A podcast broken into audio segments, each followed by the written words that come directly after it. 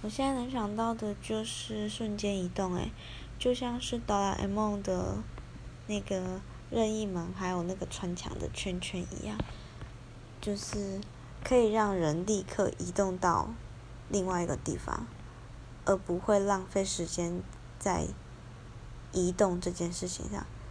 嗯，当然算那个移动这件事情的本身。并不全部都是无趣的，有的时候甚至也是有趣的。